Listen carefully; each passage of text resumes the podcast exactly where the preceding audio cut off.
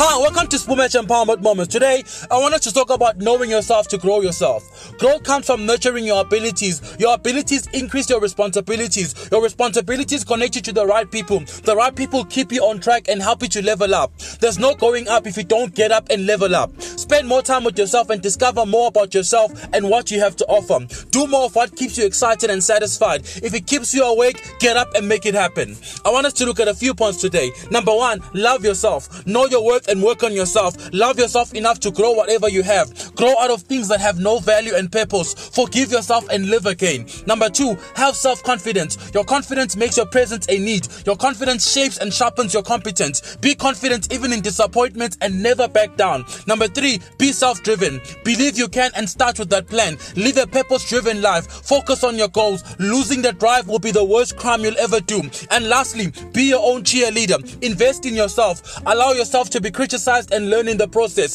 Skipping the process will keep you in the mess. Pressure is food for champions. Challenges choose the, those who desire to win. Don't quit. Don't give up. Hang in there. Don't give up on yourself. You are all you've got. Nothing beats trying again. Settling for less is an insult to your best. Arise, shine, and thrive in all you do.